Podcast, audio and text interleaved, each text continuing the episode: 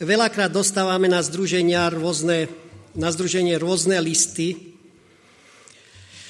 rôzne sťažnosti a jedna z tých sťažností je, že nehovoríme o druhom príchode Ježiša Krista. Vy zo združenia, keď chodíte na zbory, vy nehovoríte o druhom príchode Ježiša Krista, hovoria o tom iné servery, ktoré nie sú oficiálne naše, tam, tam sa to hovorí, ale vy o tom nehovoríte. Chcem tento deficit dnes naspraviť a budem hovoriť o druhom príchode Ježiša Krista. V ktorých Matúšových kapitolách sa hovorí o druhom príchode najviac? Matúš 24 a Matúš 25. Takže je to vlastne, keď zoberieme Matúš 24 a 25, Posledné kázanie Ježiša Krista. Iné tam už nenájdete v Matúšovi. U Matúša sú už potom len posledné udalosti, dokonca ani u Jána, tam sú už len rozhovory Ježiša Krista s učeníkmi. A keď je niečo posledné, tak väčšinou to je veľmi dôležité. V Biblii, keď niečo sa nachádza na záver, tak tam je povedané to dôležité, to najdôležitejšie, to kľúčové, to rozhodujúce, to, na čo by sme mali upriamiť svoju pozornosť. Matúš 24 a 25 bolo povedané naraz. Ježiš to vyslovil ako jedno kázanie a ja by som chcel v tom poslednom kázaní sa zamerať na to posledné. E, viete, že ukončuje celú tú pasáž niekoľkými podobenstvami. Jedno podobenstvo je tam o tom nespravodlivom správcovi, ktorý, ktoré podobenstva, všetky tieto podobenstva hovoria o tom, že je dobré byť pripravený na príchod Ježiša Krista. A všetky tie podobenstva ukazujú, že v čom kvie príprava, čo je to tá pripravenosť. A to podobenstvo napríklad, ktoré je na konci 24. kapitoly Matúšovho Evangelia, hovorí, že pripravenosť je v tom, že slúžim takým spôsobom, aby som druhým neubližoval. Naopak, aby som im pomáhal. V úlohách sme sa učili, že z akej pohnutky. Potom ďalšie podobenstvo je o desiatých pannách. Tí, tie, ktoré, pre ktorými sa zatvoria dvere, budú počuť, nepoznám vás. Zase je dôraz položený na to biblické poznanie, poznanie blízky vzťah. Tretie podobenstvo, ktoré tam je spomenuté, je o hrivnách. Zase je to o tom, či to používam sebecky, alebo či s tým slúžim, či to rozmnožujem. A posledné podobenstvo je o ovciach a kozloch. Všetky tie podobenstva hovoria o tom, že niekto má prísť, na niekoho sa čaká, niekto mešká, nakoniec príde. A všetky tie podobenstva ukazujú, že pripravenosť nie je v nejakej veľkej dogmatickej teologickej pravde, ku ktorej sa v poslednej dobe dospeja, ktorá bude zvestovaná, ale všetky tie štyri podobenstva ukazujú, že pripravenosť je v praktickom slúžiacom kresťanstve. Tieto podobenstva hovoria po A. Tí, ktorí sú pripravení, sú členovia církvy a tí, ktorí sú nepripravení, tí sú všetci vonku. Áno? Kde sa tieto dve skupiny nachádzajú v týchto podobenstvách všetkých? Priamo v církvi. Toto podobenstvo nehovorí o tých, ktorí tam nie sú a o tých, ktorí sú, ale toto hovorí, že tie dve skupiny Tých, ktorí budú pripravení a nepripravení, sa nachádzajú v cirkvi. A čo bude tou deliacou čiarou medzi jednou skupinou a druhou, sa dozvedáme, že nebude teoretická pravda, že to nebude nejaké dogmatické poznanie, ktoré bude treba ústami vykričať a zvestovať, ale že to bude niečo úplne, úplne iného. Nie podľa nás, podľa toho, čo si prajú ľudia, sa bude rozhodovať. Nie, my budeme hovoriť o tom, kde bude deliacia čiara, ale o tom bude hovoriť niekto úplne iný, náš nebeský pán. Podľa jeho kritérií, nie podľa toho, ako ľudia posielajú SMS-ky na nejaké špeciálne číslo a teraz tam, kde sa nazbiera najviac SMS-iek, tak to je tá príprava. Nie podľa toho, ako ľudia volajú na nejaké špeciálne číslo alebo podľa merania people čo je najviac sledované. Nie, ale podľa toho, ako to rozhodne pán. V každom z tých podobenstien ten pán má prísť a nakoniec mešká a príde. To posledné podobenstvo sa ale líši a na to sa chcem zamerať. Tam už ten pán je. Nečaká sa na neho, on tam už je. Viete, ono, Ježiš Kristus, keď hovorí podobenstva ľuďom, tak vždy hovorí zo života, aby tomu rozumeli. Keď on hovorí, že o kvásku a chlebe, tak nadýchnete sa vo vzduchu, cítite vôňu pečia, pečúceho sa chlebíka. Keď hovorí o laliách, o vtákoch, pozriete sa a vidíte tie lalie, lalie okolo seba, tých vtáčikov. Keď hovorí o rybách a o sieti, tak sa pozriete siete a rybári sú tam na loďke, vidíte ich priamo na brehu, ako sušia napríklad siete. Ježiš Kristus, keď hovorí o a pšenici, tak sa pozriete na stráne o tom rozsievačovi a tam rozsieva ten rozsievač. Ježiš vždy hovorí podobenstva tak, aby ľudia rozumeli, o čom rozpráva. Aj toto podobenstvo o ociach a kozloch je z tej kategórie. Každý z nich vedel, že ovce a kozly, koz, kozy sa pač, pasú počas dňa spolu. Vždy sa v Palestíne pásti spolu, kozy a ovce. Jedno stádo počas dňa. Ale večer, keď sa ochladzovalo, večer, keď prichádzala tma, tak bolo potrebné ovce od kôz rozdeliť. Prečo? Pretože každá tá skupina tých zvierat sa správala inak. Ovce poslušne postupovali do košiara, tak ako bolo treba po jednom, počítali ich, ale tie kozy zmetkovali, pretože prichádzal trošku chlad, zima, tak si dávali hlavy dohro, spolu sa približovali hlavami a jedna druhú s telom zohrievali a vytvárali stáde veľký chaos. Preto ten pastier oddeloval ovce od kozlo, od kôz. A Ježiš Kristus, keď to hovorí, tak tí ľudia vedeli, o čom rozpráva. Ježiš Kristus, keď hovorí podobenstvo ocia a kozlok, tak tej Biblii máme napríklad nadpis o poslednom súde. Čiže ten posledný súd, to, že či tam niekto bude alebo nebude, či niekto bude pripravený alebo nebude pripravený, či niekto obstojí alebo neobstojí, o tom bude rozhodovať syn človeka. Ako hovorí ten úvod? Sám Ježiš Kristus. Nie ľudia, ale Ježiš. Chcem teraz prečítať s vami spolu to podobenstvo, ktoré hovorí o dvoch skupinách. O tých, ktorí budú po pravej ruke a o tých, ktorí budú po ľavej ruke. Môžete sledovať vo svojich Bibliách a mobiloch. Minulú sobotu ste počuli, že vo svetých mobiloch, takže môžete si pozrieť ten text. O poslednom súde. Keď príde syn človeka vo svojej sláve a s ním všetci anieli, zasadne na trón svojej slávy. Vtedy sa pred ním zhromaždia všetky národy. On oddelí jedných od druhých, ako pastier oddeluje ovce od capov. Ovce si postaví napravo a capov naľavo. Potom král povie tým po pravici. Poďte, požehnaní môjho otca, zaujmite kráľovstvo, ktoré je vám pripravené od založenia sveta. Lebo som bol hladný a dali ste mi jesť. Bol som smedný a dali ste mi piť. Prišiel som ako cudzinec a prichýlili ste ma. Bol som nahý a priodeli ste ma. Bol som chorý a naštívili ste ma. Bol som vo vezení a prišli ste za mnou. Vtedy mu povedia spravodlivý. Pane, kedy sme ťa videli hladného a nakrmili sme ťa, alebo smedného a dali sme ti piť? Kedy sme ťa videli ako cudzinca a prichýlili sme ťa, alebo nahého a priodeli sme ťa? Kedy sme ťa videli chorého alebo vo vezení a prišli sme za tebou?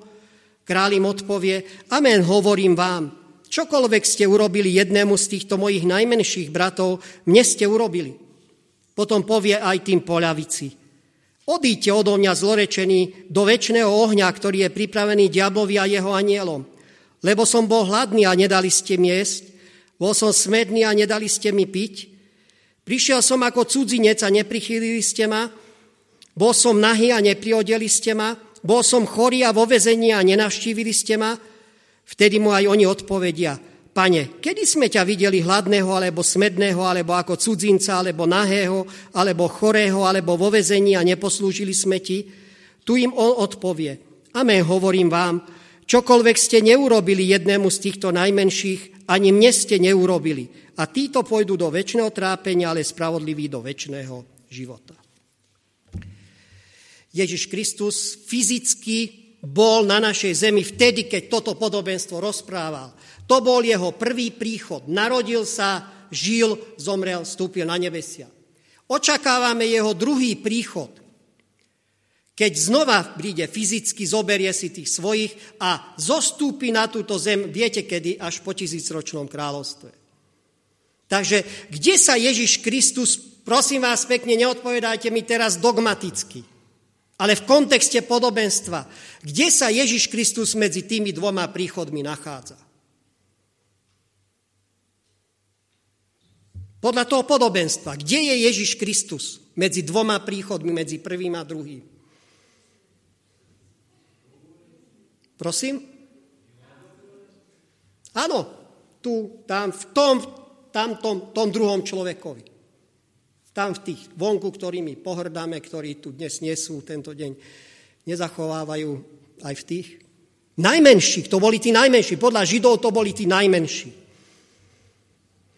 Ako sa k ním správame? Viete, John Polly, neviem, či ste počuli to autora, on napísal aj, e, preberali sme biblické úlohy jeden celý štvrť rok, je to jeden z našich najlepších eschatologov, e, teologov, ktorý hovorí o posledných udalostiach a on hovorí, k skúšobným kameňom pre tých ľudí tam vonku, čo sa oni musia dozvedieť, je, koho, koho uctievať, ako uctievať, kedy uctievať, ako, ako neuctievať. A viete, čo je skúšobným kameňom tých, ktorí to zvestujú? Druhých šest prikázaní. Nie prvé štyri, tých druhých šesť. Nie to je skúšobným kameňom, kameňom, že ako kryštálovo čisto od prvej sekundy do poslednej sekundy zachovávajú napríklad sobotu. Nie to je skúšobným kameňom, aké slova používajú pri modlitbe, ale skúšobným kameňom je podľa Ježiša Krista, ako sa správajú jeden k druhému, ako sa správajú k tým ľuďom. A Ježiš to zaklincoval, Ján 13.35. Podľa toho poznajú všetci, že ste moji učeníci, keď budete mať lásku medzi sebou. A tak môžeme povedať, že áno, Ježiš je tu, Ježiš je v prestrojení, nie je tu priamo a fyzicky, ale prestrojení v mojom spolubližnom bratovi, sestre a v tých všetkých ľuďoch, ktorých stretávame. A tak, keď čítame toto podobenstvo, sme možno zistujeme, že každá skupina je prekvapená. Ovce sú prekvapené, kozy sú prekvapené, aj my sme prekvapení. Každý z nich je zrazu prekvapený z toho, čo Ježiš povie.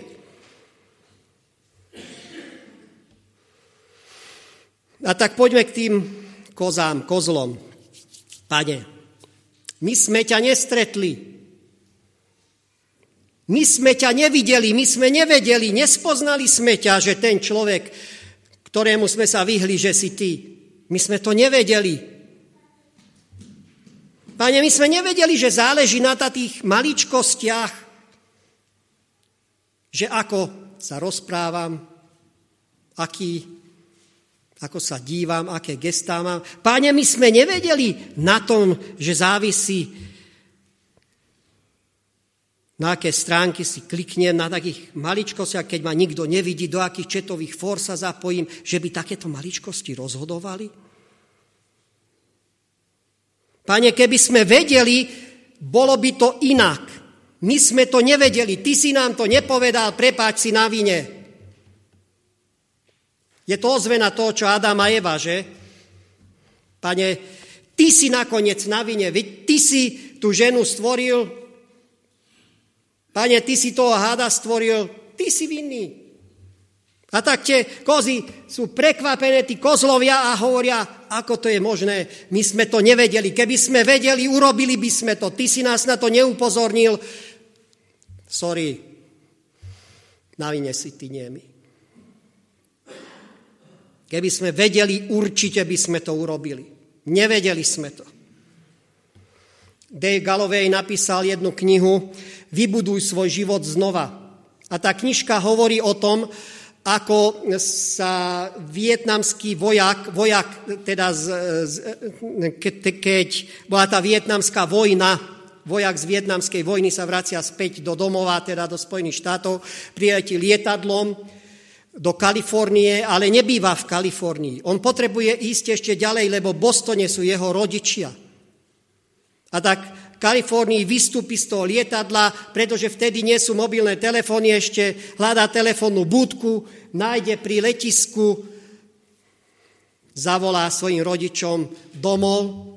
A tá situácia doma je taká, že v Bostone tí rodičia sa pohybujú v takej smotánke toho mesta. Organizujú všetké stretnutia, párty, chodia pohybujú sa vo vyššej spoločnosti, pestujú tieto vzťahy a styky. A aj dnes, keď ten telefon zazvonil, tak aj dnes sú uponáhlaní, rozbehaní, sú, majú strašne veľa povinností. Práve organizujú večer, stretnutie, párty. Ich dome sa to bude konať. Mamka behá, Díva sa, či každý kryštál je dobre vyleštený, či kľúčky sú vyleštené, či chutí ten, to jedlo, ktoré kuchári pripravujú, či servítky sú správne zložené, či rovnošatí tí, čo budú obsluhovať, budú mať dobré, či je nejaká smietka dole na zemi, aby všetko bolo na svojom mieste. Otec, ten behá vonku, aby záhrada bola upravená, aby tam neboli zvednuté kvety, aby trávnik bol pokosený, autá vyleštené, chodník čistý. O všetko možné sa starajú. A v tom zazvoní v dome telefón. Mama, ktorá je v dome, je upozornená na to, že zvoní telefón, rýchlo uteká, zodvihne ho a počuje mami. To som ja. Synu, Úžasné, ty si na ceste už domov, že? Áno, tak ako som písal, už idem domov, čakám na druhý let a priletím vtedy a vtedy ona hovorí, wow, to je úžasné, stihneš párty, ktoré dnes organizujeme, pošleme pre teba šoféra na letisko. A tak tá matka celá nadšená rozpráva o tom, čo chystajú, ako to bude. On hovorí, mami, mami, počkaj chvíľku, ešte niečo ti chcem povedať, neprídem sám. Mám vojnového priateľa, ktorý spríde so mnou. A tak tá matka hovorí, dobre, veď môže prísť, nie je problém, pár hodín, pár dní to u nás môže pobudnúť, potom ide. Mami, ešte inak. Ten môj vojnový priateľ nevyzerá dobre. On prežil výbuch granátu. Nemá jednu ruku, jednu nohu, oko, tvár má zohavenú. No, no dobre, synu, nech príde, hovorím, pár dní tu môže byť. Mami, počkaj ešte jedno. Ja nechcem, aby pár dní. Ja chcem, aby odnes už býval stále s nami. Tom na druhej strane ticho.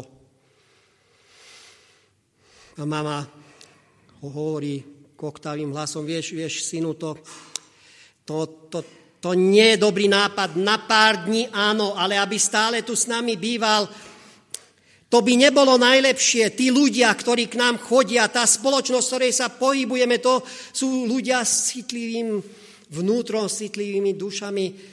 Oni, keby sa stretávali s niekým, kto trpí nejakým handicapom, by mohli byť vyrušení, mohlo by sa ich to dotknúť a a možno by na budúce neprišli a my by sme, vieš, tej spoločnosti, ktorej sa pohybujeme, my by sme z nej vypadli. Vieš, synu, na pár dní áno, ale pochop, aby tu s nami býval, to v tejto našej situácii možné nie je. Vieš, ešte by som ti chcela povedať, chcela, rozrozprávala sa, ale už suchadlo bolo zavesené. Obsadzovací tón. Išla si robiť prácu, nevedela sa sústrediť na nič a o necelé dve hodiny telefon zvoní znova. Na druhej strane sa ozve kalifornská policia a hovorí, Pani, nemáme pre vás dobrú správu. Viete, vedľa telefónnej budky, vedľa letiska sme našli človeka, ktorý so svojou zbraňou spáchal samovraždu. Ten človek nemá jednu ruku, jednu nohu, jedno oko, má zohavenú tvár. Pani, všetky doklady, ktoré sme pri ňom našli, potvrdzujú tú skutočnosť, že sa jedná o vášho syna.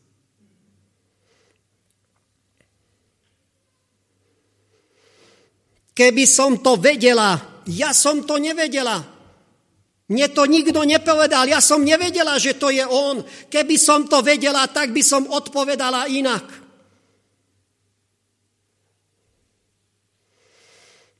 Viete,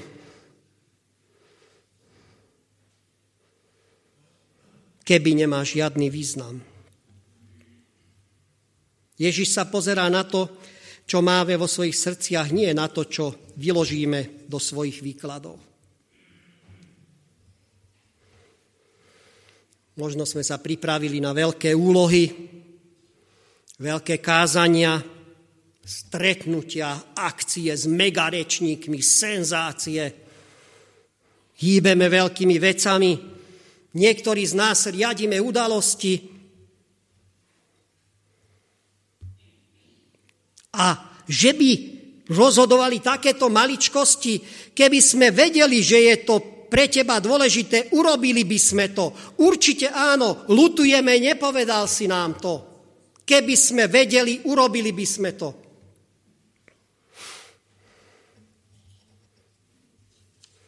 A tak v tom podobenstve čítame, že sú aj ovce prekvapené.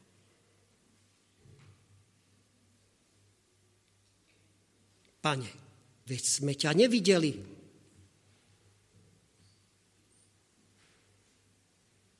Nevedeli, že ide o Ježiša, ale ako keby vedeli, že ide o Ježiša, tak sa správali k svojim blížným, k ľuďom, ktorých stretávali.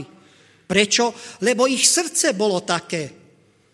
Oni inak nevedia. Záleží im na ľuďoch. Nenaháňajú senzácie. Nerobia veci tak, aby reflektory boli zamierené na pódium, aby všetci videli, čo oni robia Nerobia veci tak, aby každý titulok bulváru priniesol správu o tom, aby bol natočený dokumentárny film o tom, čo oni urobili. Nerobia to pre uznanie, senzácie, pre lajky na sociálnych sieťach. Robia iba v tichosti a nepetržite svoj život žijú životom lásky a pozornosti voči druhým. Keď niekto potrebuje osviežiť, podajú pohár vody. Keď niekto potrebuje kúsok jedla, aby prežil do večera, tak mu to jedlo podajú. Keď niekto potrebuje vypočuť, tak mu venujú chvíľku času a počúvajú ho. Keď niekto potrebuje pozbudiť láskavým slovom, tak ho pozbudia. Keď niekto potrebuje objať, tak objímu, pritisnú, stisnú ruku a nepočítajú. A nezaznamenávajú a nepridelujú si body. Robia to prirodzene, lebo takí sú. Istá žena na rušnej kryžovatke veľkomesta sa díva z poschodového domu na to, ako, čo sa deje vonku. Je zaritá ateistka, nenávidí kresťanstvo so všetkým, lebo má zlú skúsenosť vo svojom živote. A keď vidí, ako vypadli semafory a ľudia prechádzajú cez cestu e, tak, že musia byť trošku agresívni, aby prešli, aby tie auta si všimli a zastali. A na kraji cesty stojí jedna pani, ktorá má postihnutú nohu a vždycky vykročí smerom prechodu a zasa sa vráti. Zas vykročí, zasa vráti. Nie toho, kto by pristúpil, kto by pomohol. Nie toho, kto by zastal. A tak v duchu prehlasuje, toto sú kresťania, toto je kresťanské mesto, toto potvrdzuje, že kresťanom nikdy nechcem byť. A keď to vysloví, pristúpi vysoký muž, zohne sa k tej pani, niečo jej pošepne do ucha, ponúkne jej pravicu, gestom zastaví dopravu a prevedie ju cez cestu. Skloní sa k jej, zas, zasie niečo povie a zmizne v dave. Rýchlo uteká zo schodov dole, pribehne na tú kryžovatku, trvá jej veľmi dlho, kým sa dostane na druhú stranu a každého sa pýta, videli ste toho muža, viete, kto bol ten muž? Nie, odišiel, nevieme kde, niekoľko dní prichádza na tú kryžovatku a pýta sa ľudí, každého zvlášť sa chce opýtať, či si pamätá toho muža. O niekoľko dní sa jej to podarí a jeden človek povie, áno, ja si to pamätám. Ten muž vošiel tam do tej budovy. Uteká k tej budove, díva sa a tam je napísané modlitebňa. Vojde donútra, pobožnosť sa práve skončila, a povie, môžem, prosím vás, môžem niečo povedať. Všetci sa pozrú, kto to je. Ona vystúpi dopredu. Chcem vám niečo povedať všetkým, ktorí ste tu.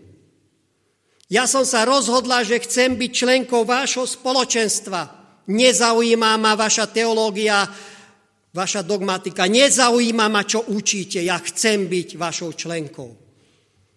A všetci sa dívajú, ako to je možné ona hovorí, vy, mladý muž, vy, vy ste mi k tomu pomohli. A on, ako, kedy?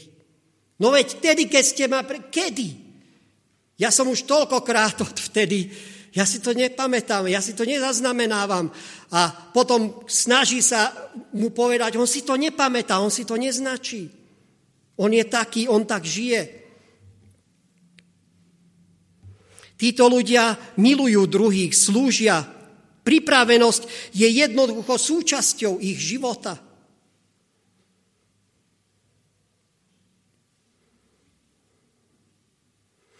Slávny antropolog mal prednášku o tom, že kedy v dejinách môžeme hovoriť pri archeologických objavoch o tom, že áno, od tohto okamihu tu je civilizácia. A tí poslucháči sa pýtajú, odkedy teda môžeme povedať naisto, že je tam tá civilizácia. On, všetci čakajú, že bude hovoriť o nejakej malbe v nejakej prajaskyni, že bude hovoriť o nejakej stavbe, o nejakej budove, o nejakom náleze. A on hovorí, je to jednoduché. Áno, je to nález. Nález prvej fixovanej, zlomenej kosti hovorí o tom, že začala civilizácia. Všetci sú šokovaní z jeho odpovede, žiadajú o vysvetlenie a povie, no veď, v zákonoch džungle neexistuje fixovaná zlomená kosť. Keď nájdete fixovú, fixovanú zlomenú kosť, to znamená, že bol niekto, kto mal rád, niekto, kto išiel loviť, niekto, kto krmil, niekto, kto sa staral, niekto, kto venoval pozornosť, niekto, kto venoval čas súcit prejavil z celého svojho srdca. A tak povie, súcit je prvým prejavom toho, že môžeme hovoriť o civilizácii. Je prvým znakom civilizácie. Sestri a bratia, Ježišov zoznam to nie sú veľké veci. Sú to drobnosti, sú to maličkosti. V texte u Matúša 25. kapitol 31. verša po koniec celé to podobenstvo o a kozloch hovorí o zozname šiestých vecí. Viete, koľkokrát sa ten zoznam šiestých vecí opakuje v tom texte? Štyrikrát. Prezrite si, pozrite si to. V celom tom texte sa ten zoznam tých šiestich vecí, bol som hladný, bol som smedný, bol som nahý, bol som host, bol, bol som vo vezení, bol som chorý. Tento zoznam sa tam štyrikrát opakuje. Keď je niečo posledné, keď je v tom poslednom kázaní niečo na poslednom mieste, keď na tom poslednom mieste sa niečo štyrikrát opakuje, po A je to dôležité, po B nemáme tomu venovať vôbec pozornosť. Čo platí? Po A je to veľmi, veľmi, veľmi dôležité. Keď sa niečo v biblickom texte opakuje, keď niečo je na záver, keď niečo je na záver toho záveru, tak tam by sme naozaj mali zbystriť. A tak sme prekvapení aj my. Posledná Ježišová výzva, upozornenie, to nie je nejaká kľúčová teologická pravda, nejaké poznanie, ku ktorému máme dospieť, nebodaj k poznaniu nejakého dátumu za, začatia zapečaťovania, alebo ja neviem, druhého príchodu dokonca, to nie je, o tom tu nie je ani reč. Predtým sme dokonca varovaní, aby sme takéto veci nerobili, ale to, čo tu je kľúčové, to, čo je rozhodujúce, je, buď máš rád, alebo nemáš rád. Inak všetko ostatné je zbytočné. Teológia, morálka, etika nemá žiadnu hodnotu, keď to nie je z tej správnej pohnutky. Keď si prežil naozaj Božiu milosť a Božiu lásku, je to na tebe vidieť, počuť a cítiť. Keď to nie je na tebe vidieť, počuť a cítiť, tak si Božiu lásku naozaj neprežil.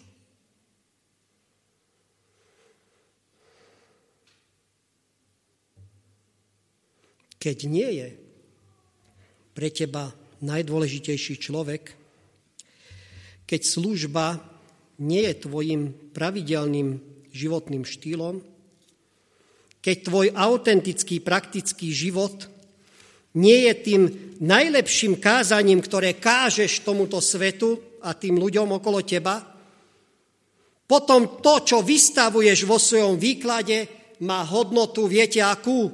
Nulu. Urobím ešte tri stupne, dovolte mi ich. Keď pre rodinu nie je najdôležitejší človek, keď pre rodinu nie je služba jej pravidelným životným štýlom, keď pre rodinu nie je autentický, praktický život tým najlepším kázaním, ktoré zvestuje, potom to, čo tá rodina vystavuje vo svojom výklade, viete akú hodnotu? Hodnotu nuly. Možno ešte dva kroky, ktoré snáď budú aj trošku bolieť, keď pre zbor nie je človek tým najdôležitejším, keď je pre zbor nie je služba pravidelným životným štýlom toho zboru, keď autentický, praktický život toho zboru nie je tým najhlasnejším, najsilnejším, najväčším kázaním toho zboru, potom to, čo ten zbor vykladu, vy, e, vykladá do svojho výkladu, má hodnotu nuly. Ešte jeden stupeň. Tušíte, ktorý? Keď pre církev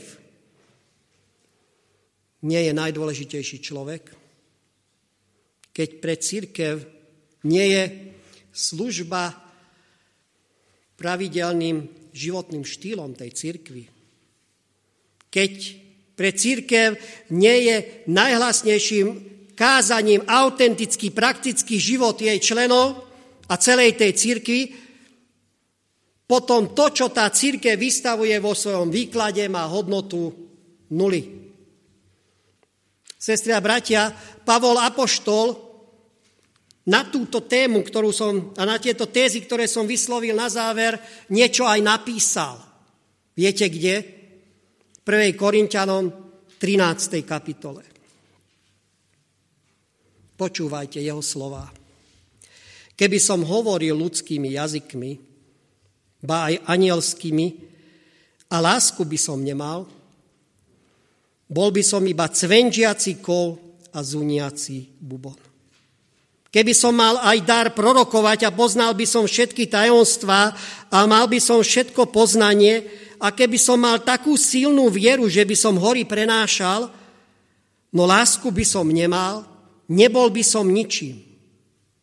Keby som rozdal všetok svoj majetok a vydal, vydal svoje telo na upálenie, no lásku by som nemal, nič by mi to neosožilo.